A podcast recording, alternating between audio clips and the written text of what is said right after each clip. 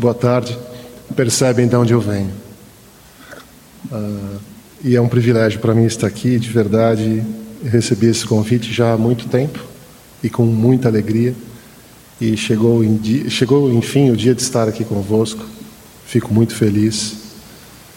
E antes de partilhar aquilo que Deus colocou no meu coração, eu queria só fazer uma, um comentário. Esses dias, há poucos dias, aliás, eu ouvi uma, uma pessoa dizer que, a respeito da letra desta canção que nós estávamos acabar de cantar aqui, ia dizer que esta canção, a letra desta canção é um absurdo. Por. Yeah. Yeah. Mas a ideia dele era dizer que era um absurdo mal. Porque ele dizia assim que Deus é apenas o Deus que está à porta e bate. Mas que jamais escalaria montanhas, faria tais coisas por nós. E eu fiquei a pensar que se ele não fizesse isso, qual seria o sentido de dar o seu filho para que nós tivéssemos vida? É claro que isso não se enquadra nas faculdades humanas. Que bom que nós não entendemos, não é? Mas como é difícil e diria impossível entender o amor radical do Cristo. É? Que nunca se enquadrará nas faculdades humanas, nunca será limitado à nossa compreensão. Que bom. Que bom. O texto que eu quero compartilhar convosco nesta tarde é um texto que está no Evangelho segundo João,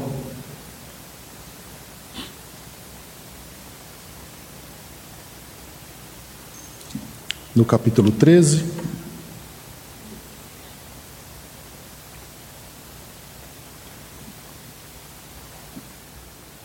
João capítulo 13, versículos 31 a 35.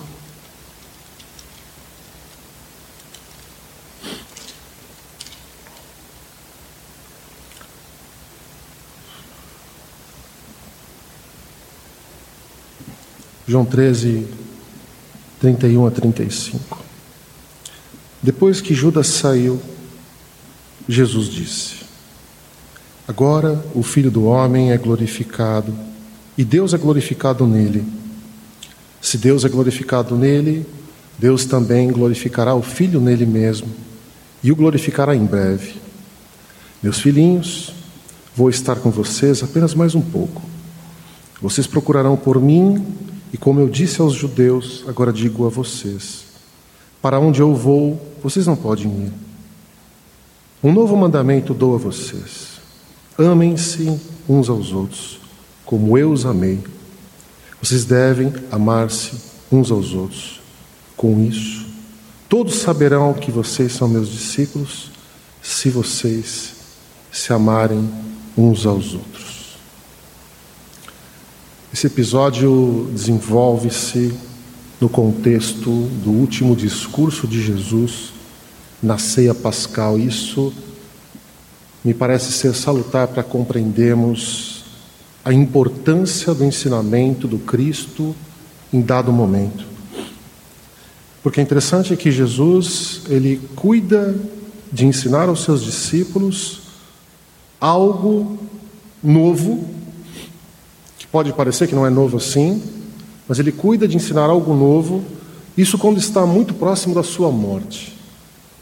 Provavelmente, o mais esperado, talvez, penso, que seria que aquele momento fosse um momento de choro apenas, de despedida, um momento de tristeza, e naturalmente o foi, mas Jesus ainda assim, ele para a ensinar os seus discípulos e de tamanha importância que é esse ensinamento, ele faz ser consignado num momento tal de angústia, num momento tal de copiosa tristeza, no momento de medo, no momento do receio do homem que está prestes a morrer, a ser sacrificado e pior, a saber exatamente como aquilo ia se dar.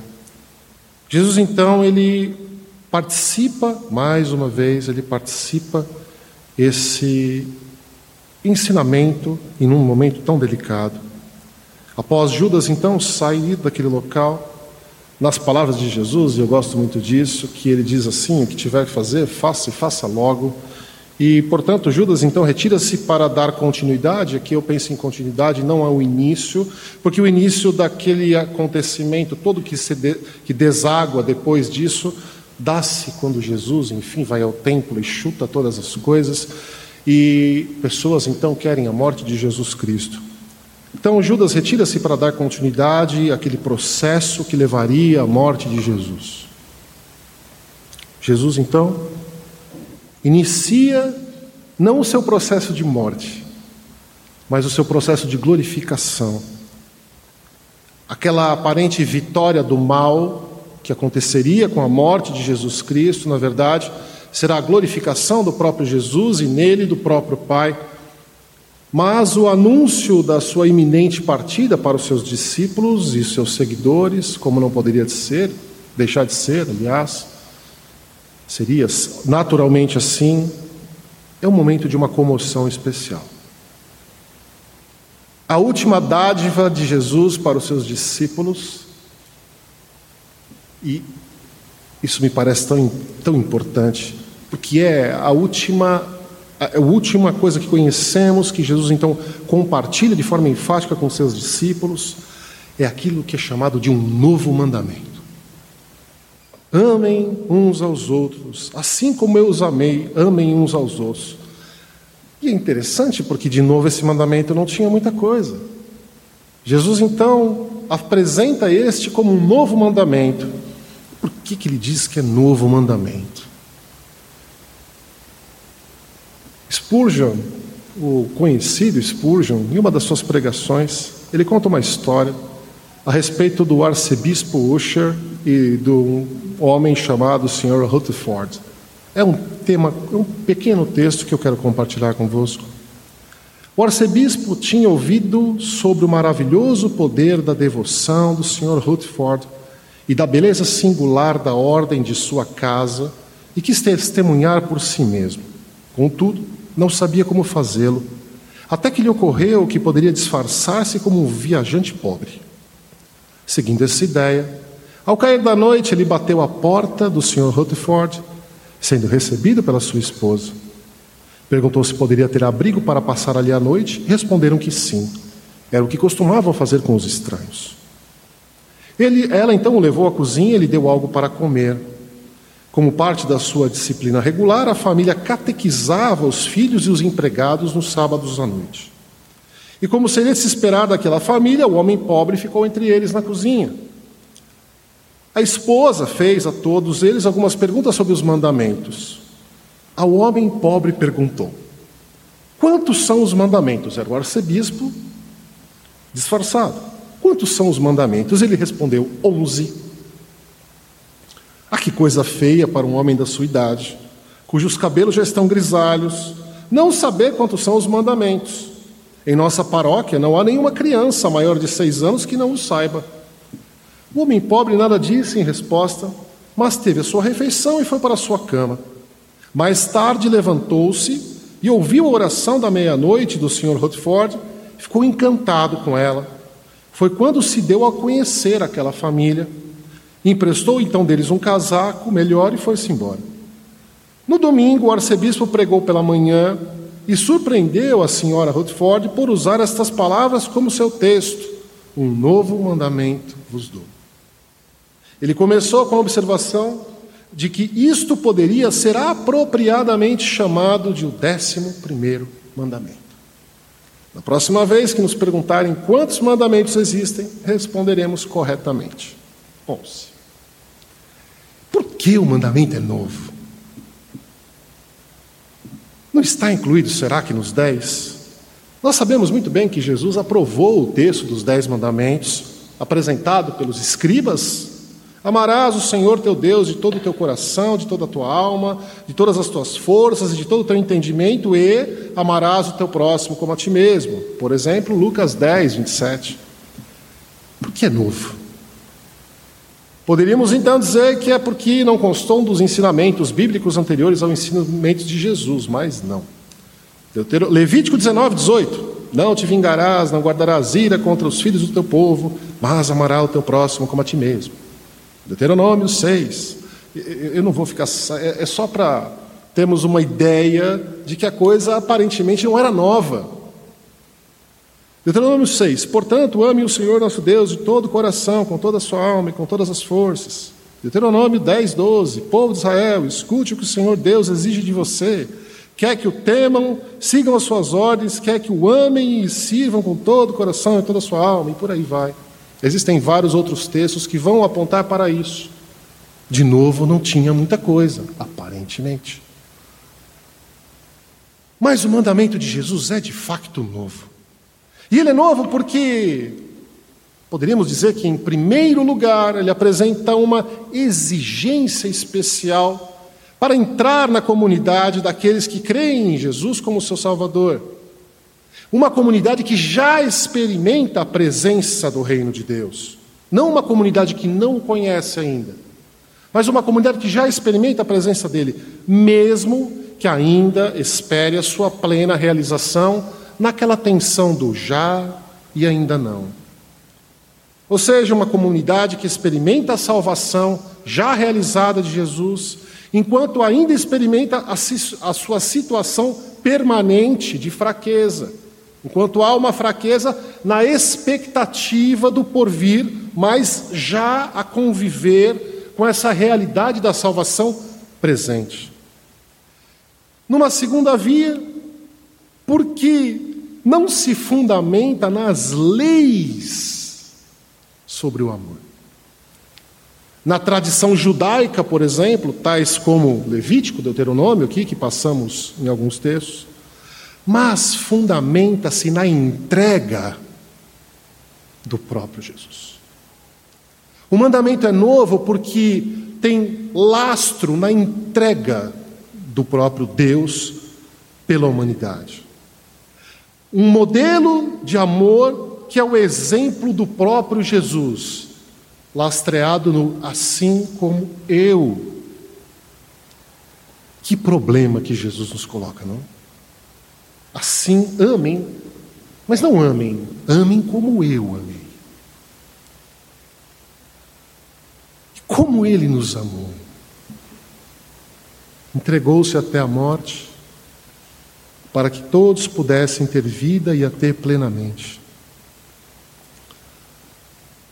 Não um amor que é sinônimo de simpatia ou um sentimento de atração, talvez, mas um amor que é tão indizível, um amor que é tão imensurável, tão largo, que exige uma humildade tal e uma disposição tal que leva que pode levar a ter que morrer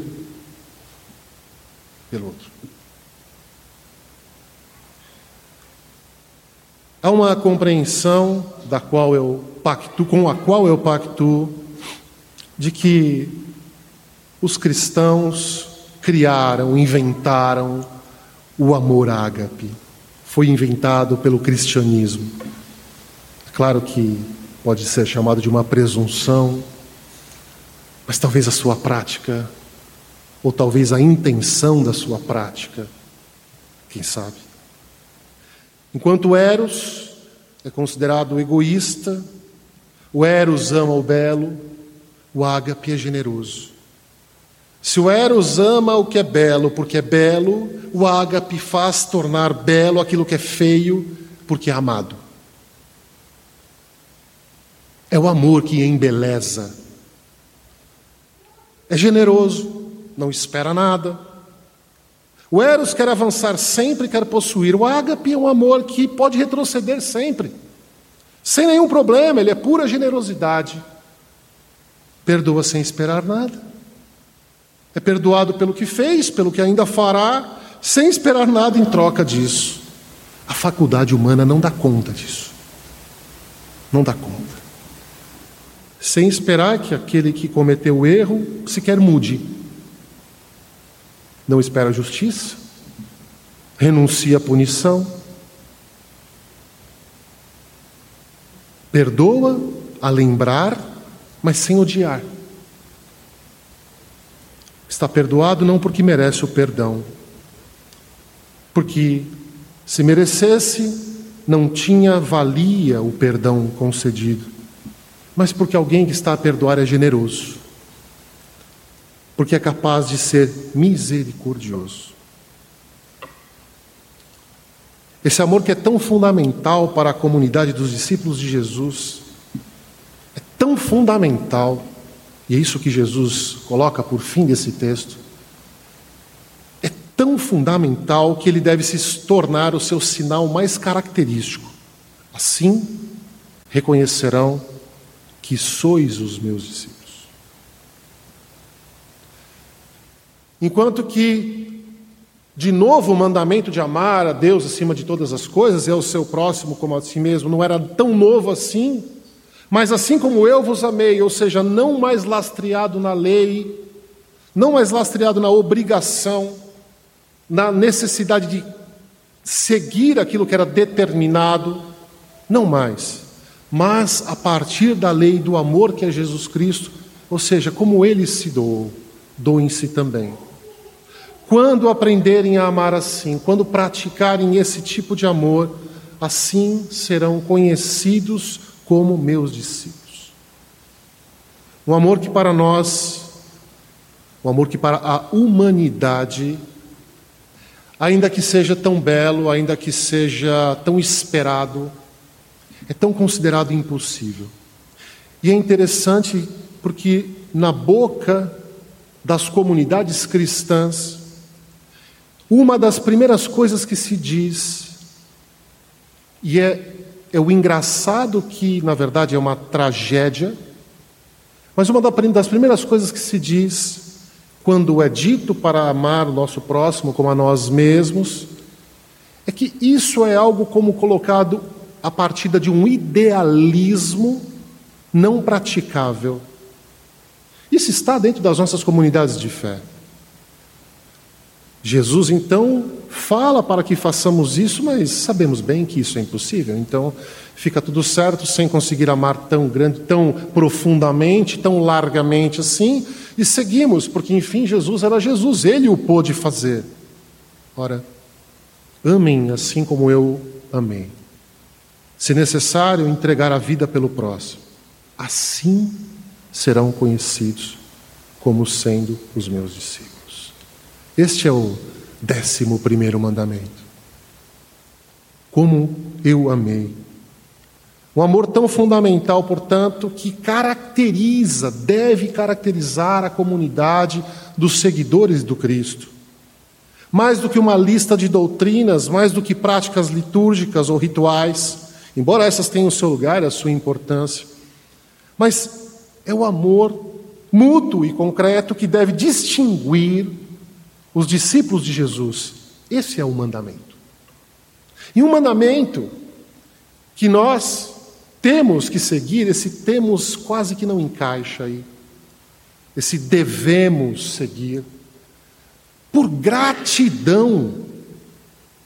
Por gratidão à graça que nos atingiu. Não por obrigação.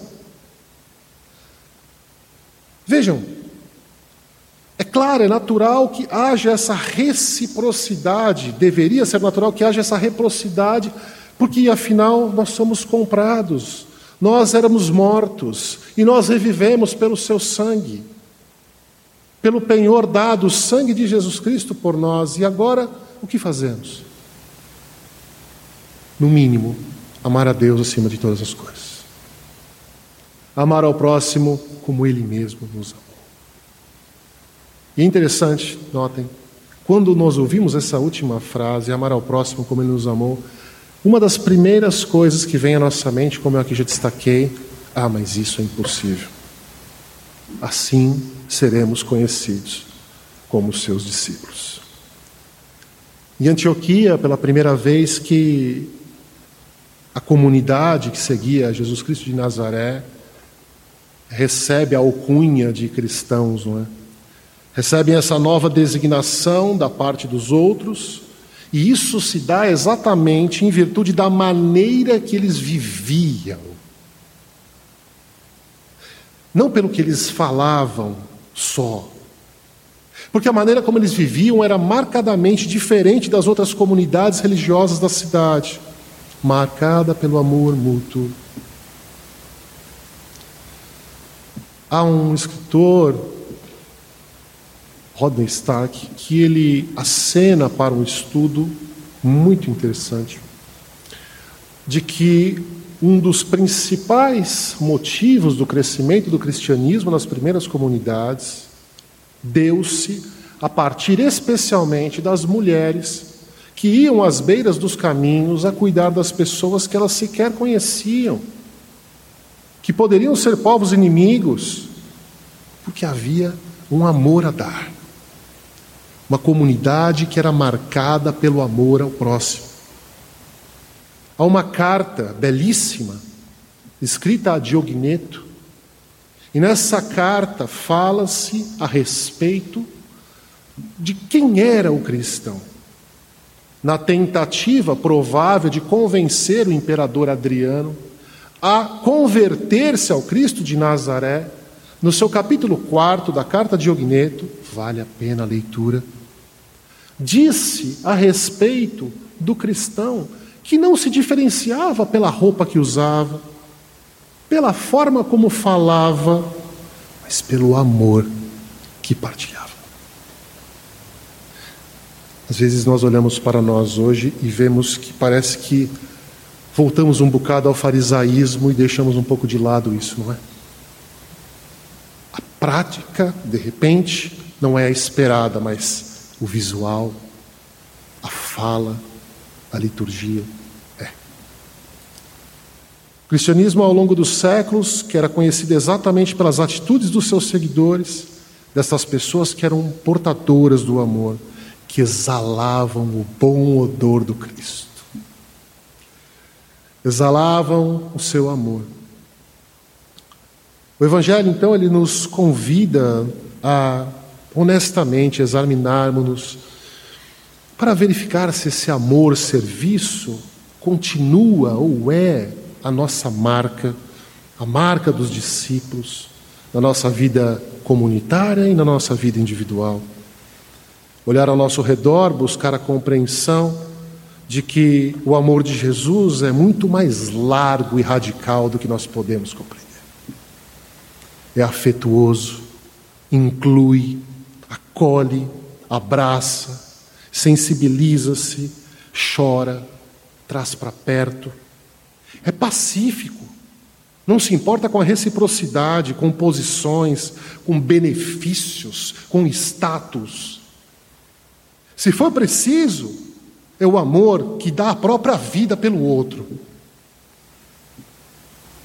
E se conseguimos amar assim, saberão então que somos discípulos de Jesus Cristo de Nazaré. Ecoa no meu coração o chamamento para retomarmos este evangelho tão radical do Cristo de Nazaré ao Evangelho do amor, ao décimo primeiro mandamento, não porque estamos fundamentados nos mandamentos da tradição judaica, ou seja lá do que for, mas em virtude da entrega até a morte de Jesus. Se tivermos esse amor tão largo, tão ilimitado, daquele que é capaz de entregar a sua própria vida, escalar as montanhas, subir os montes, só para encontrar uma ovelha entre as 99, todos saberão que somos seus discípulos. É o que eu quero compartilhar convosco nessa tarde, irmãos. Que Deus nos ajude